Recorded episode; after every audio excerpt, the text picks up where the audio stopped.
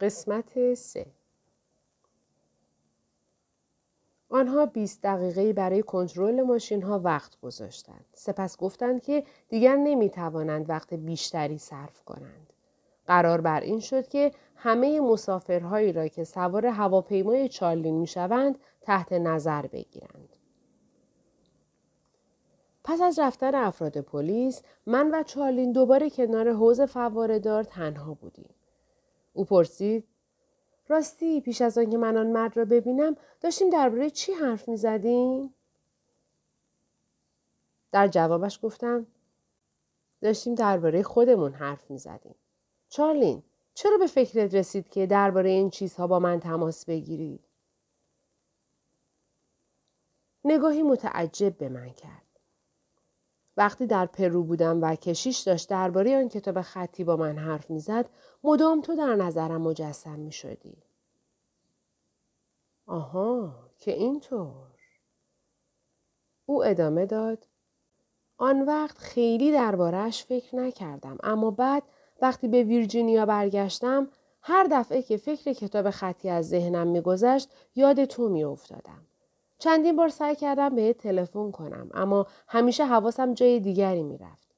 آن وقت این مأموریت در میامی به من ابلاغ شد که تا حالا درگیرش هستم و وقتی که سوار هواپیما شدم متوجه شدم که توقفی در اینجا دارم.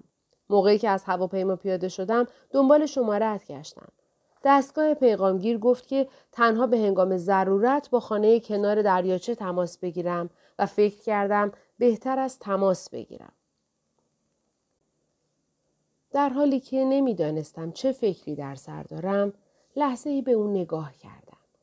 عاقبت گفتم خوشحالم که تلفن کردی. چارلین نگاهی به ساعتش انداخت. دارد دیر می شود. بهتر است برگردم به فرودگاه. من میرسانمت. با ماشین تا ترمینال اصلی رفتیم و پیاده به محوطه تحویل بار رسیدیم. به دقت هر چیز غیر عادی را زیر نظر گرفتم. وقتی که ما رسیدیم، مسافران داشتن سوار هواپیما می شدند و یکی از افراد پلیس که قبلا او را دیده بودم، تک تک مسافران را ورانداز می کرد. وقتی که نزدیکش رسیدیم به ما گفت همه مسافرها را تحت نظر گرفته ایم و هیچ کس با مشخصات آن دزد نمی خواند. ما هم از او تشکر کردیم و پس از رفتن او چارلین برگشت به من لبخند زد و در حالی که دستهایش را دراز کرده بود گفت دیگر بهتر است بروم. این شماره من است. بیا دیگر این دفعه تماس ما را حفظ کنیم. گفتم گوش کن. ازت میخوام که مواظب باشی. اگر چیز غریبی دیدی به پلیس خبر بده. گفت نگران من نباش. طوری نمی شود. برای لحظاتی عمیقاً در چشم‌های همدیگر خیره شدیم. پرسیدم درباره این کتاب خطی می‌خواهی چیکار کنی؟ نمی‌دانم. بهتر است حواسم به اخبار رادیو باشد. اگر جلوش را بگیرند آن وقت چی؟ لبخند پروپیمان دیگری نثارم کرد و گفت می‌دانستم. تو شیفته و گرفتار شده‌ای. بهت گفتم تو عاشق آن کتاب میشوی؟ تو خودت میخوایی چی کار کنی؟ من شانه بالا انداختم. ببینم شاید بتوانم اطلاعات بیشتری دربارش به دست بیاورم. شاید. خوب است. اگر موفق شدی مرا هم در جریان بگذار. دوباره با هم خداحافظی کردیم و او راه افتاد. تا وقتی که برگشت و دست تکان داد او را تماشا کردم. سپس در راهرو ویژه سوار شدن به هواپیما ناپدید شد. به طرف وانتبار خود رفتم و به خانه‌ام کنار دریاچه برگشتم. سر راه فقط برای بنزین زدن توقف کردم. وقتی به خانه رسیدم، یک راست به ایوان نرده‌دار رفتم و روی یکی از صندلی‌های گهواره‌ای نشستم. هم همه جیرجیرک‌ها و قورباغه‌های درختی آرامش غروب را برهم زده بود و من در دوردست می توانستم صدای پرنده پشه‌خوار را بشنوم. ماه در امتداد دریاچه در سمت مغرب پایین آمده بود و ردیف پرچین و شکن انعکاسش در روی آب به سوی من می تابید. عصر جالب و شگفتی را پشت سر گذاشته بودم. اما هنوز هم به تمامی اندیشه تحول فرهنگی شک داشتم. مثل بسیاری از مردم، من هم جذب و شیفته آرمانگرایی اجتماعی دهه‌های شصت و هفتاد و حتی دلبستگی‌های معنوی دهه هشتاد شده بودم. اما قضاوت درباره چیزی که واقعاً اتفاق می‌افتاد مشکل بود. چه نوع اطلاعات جدیدی احتمالاً می‌توانست تمامی جهان انسانی را تغییر دهد؟ همه اینها بسیار رویایی و دور از دسترس به نظر می‌آمد. بالاتر از همه اینها، افراد بشر مدت‌های بس دیرین روی این سیاره زیسته بودند. چطور شد که حالا ناگهان در این زمانه دیرهنگام به کشف و شهود نائل شدیم؟ چند دقیقه هم به آب خیره شدم. سپس چراغ‌ها را خاموش کردم و برای مطالعه به اتاق خواب رفتم. صبح روز بعد، با رویایی که هنوز در ذهنم زنده بود، ناگهان از خواب بیدار شدم. یکی دو دقیقه به سقف اتاق خواب خیره شدم تا آن را کاملاً به خاطر آورم. داشتم از میان جنگلی انبوه در جستجوی چیزی راه می‌گشودم. جنگل بزرگ و بی اندازه زیبا بود. در جستجوی خود گرفتار تنگناهای زیادی شدم. احساس می‌کردم کاملاً راه گم کرده و سرگردان هستم و نمی‌توانم تصمیم بگیرم از کدام سو پیش بروم. عجیب اینجاست که در هر یک از این لحظات شخصی از جای نامرئی سر و کله‌اش پیدا می‌شد و گویی از روی طرح و نقشه نشانم می‌داد که حالا دیگر به کدام طرف بروم. اصلاً نفهمیدم هدفم از این جستجو چیست، اما در این رویا عجیب احساس سرزندگی و چالاکی و اعتماد به نفس می کردم. توی رخت خواب سر جایم نشستم و متوجه پرتو خورشید شدم که از پنجره آن طرف اتاق به درون می تابید و در ذرات معلق غبار برق می درخشید. به طرف پنجره رفتم و پرده ها را کنار زدم. روزی تابناک بود.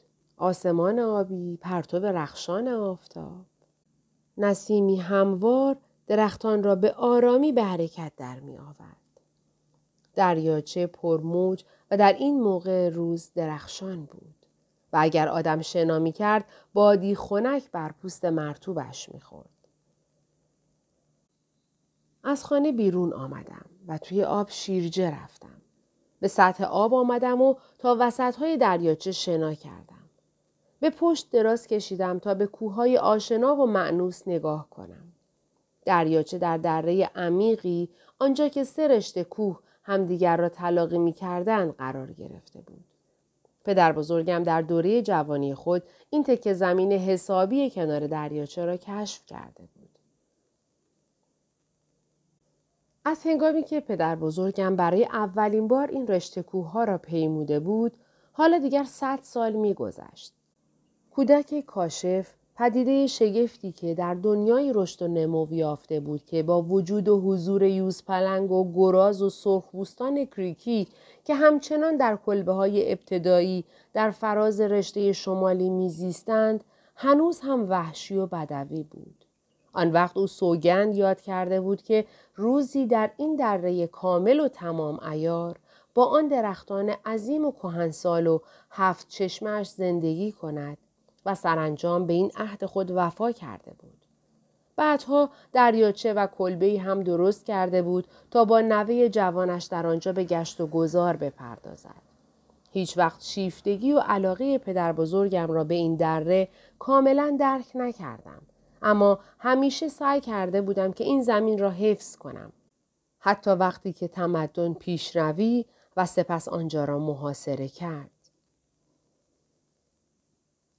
از وسط دریاچه می توانستم صخره سنگ فوق‌العاده‌ای را که نزدیک قله رشته شمالی سر برافراشته بود ببینم. روز پیش به سنت دیرینه پدر بزرگم از آن برآمدگی بالا رفته بودم و سعی کرده بودم در آن چشم‌انداز و در بوها و رایحه‌ها و در شیوه پیچیدن باد در نوک درختان آرامشی پیدا کنم. و وقتی بالای آن نشسته بودم و به سیر و تماشای دریاچه و انبوه شاخ و برگ دره زیر پایم مشغول شده بودم، آرام آرام احساس کرده بودم که حال خوشی بهم دست می دهد. گویی این نیرو و چشمانداز گره ها و گرفتاری های ذهنم را از میان می بردند. چند ساعت بعد با چارلین حرف زده و به داستان کتاب خطی گوش داده بودم. شناکنان برگشتم و خود را از اسکله چوبی در جلوی کلبه بالا کشیدم. می دانستم همه اینها پیچیده تر از آن بود که بتوانم باور کنم. منظورم این است که در اینجا خودم را در این تپه ها و پشته ها پنهان کرده و احساس می کردم که در زندگیم کاملا سرخورده و دلزده هستم که ناگهان سر و کله چارلین مثل عجل معلق پیدا می شود و علت بیقراریم را توضیح می دهد و از کتاب خطی قدیمی سخن به میان می آورد که راز نهان وجود و هستی بشر را وعده می دهد.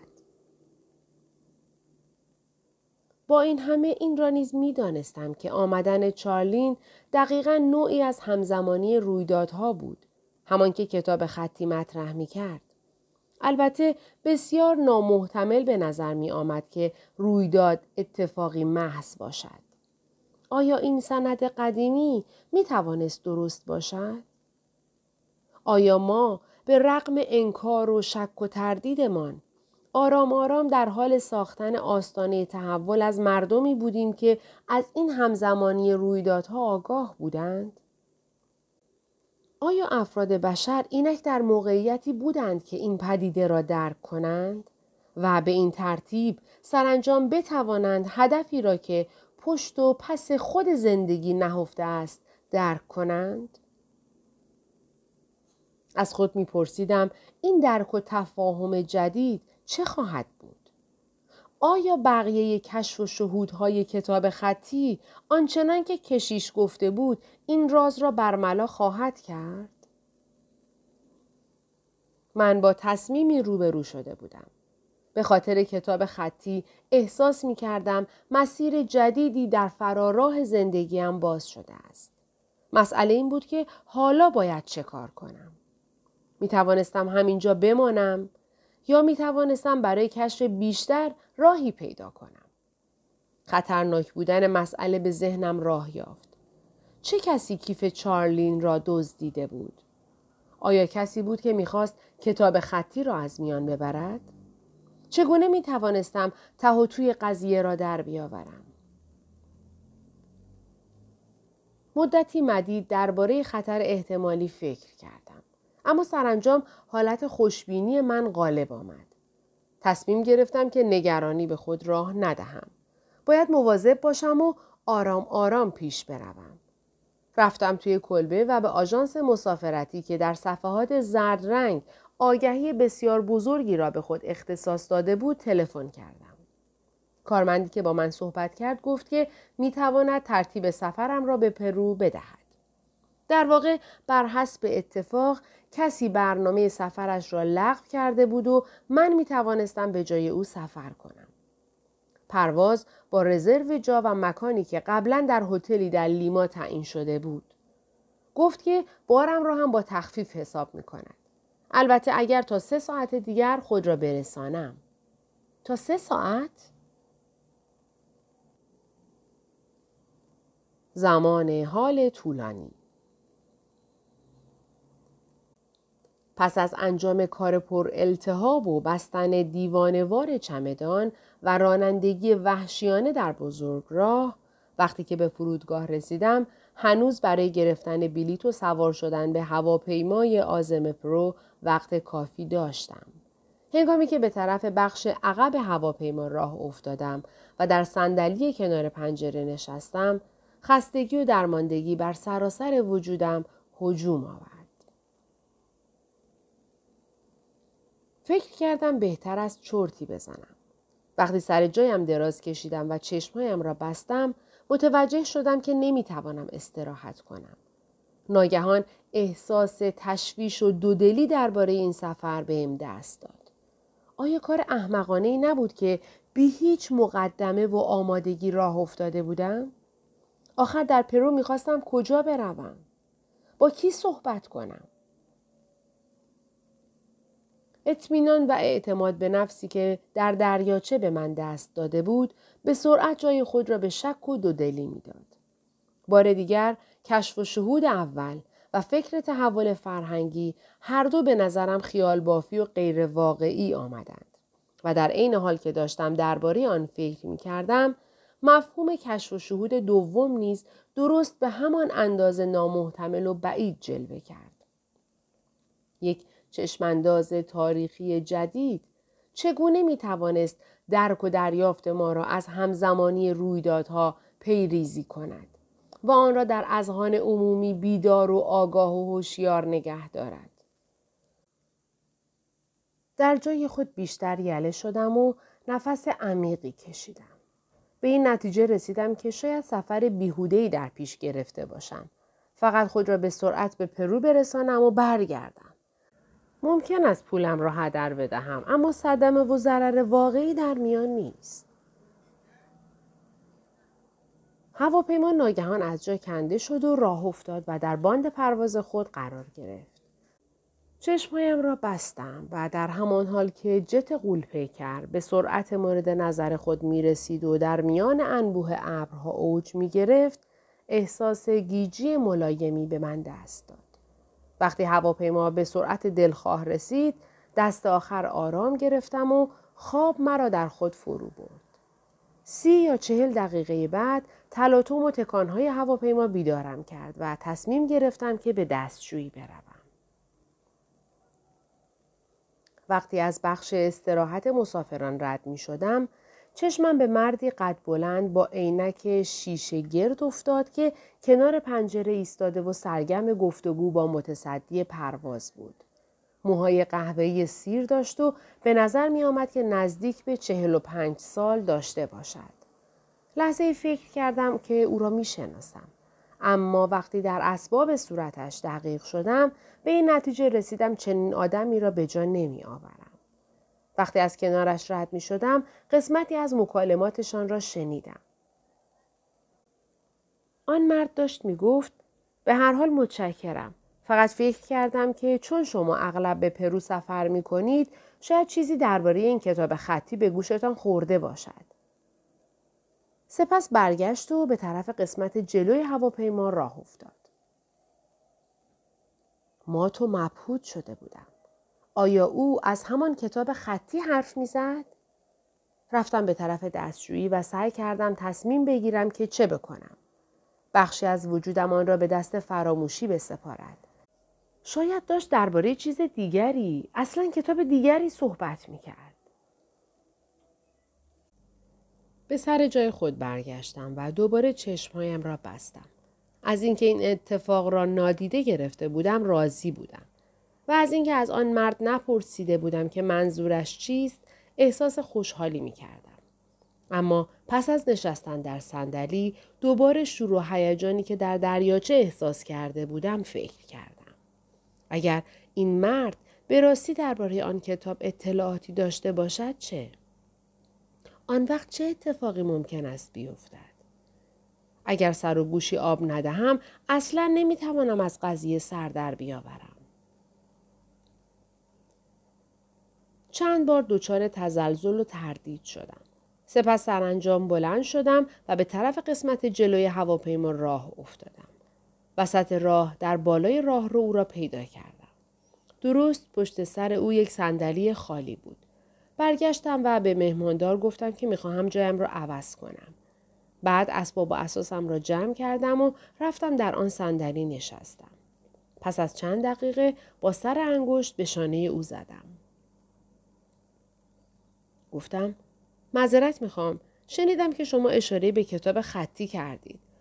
آیا از همان یکی که در پرو کشف شده حرف میزدید؟ او شگفت زده سپس محتاطانه به من نگاه کرد و با تردید گفت بله همینطوره. خودم را معرفی کردم و گفتم که یکی از دوستانم اخیراً در پرو بوده و مرا در جریان وجود یک همچو کتاب خطی گذاشته است. او به طور محسوس آرامش خود را باز یافت و خود را وین دابسن، استادیار تاریخ در دانشگاه نیویورک، معرفی کرد. مشغول حرف زدن بودیم که متوجه شدم آقایی که بغل دست من نشسته با حالتی آزرده و عصبانی به من نگاه می‌کند. توی صندلی خود را یله داده بود و می‌کوشید بخوابد.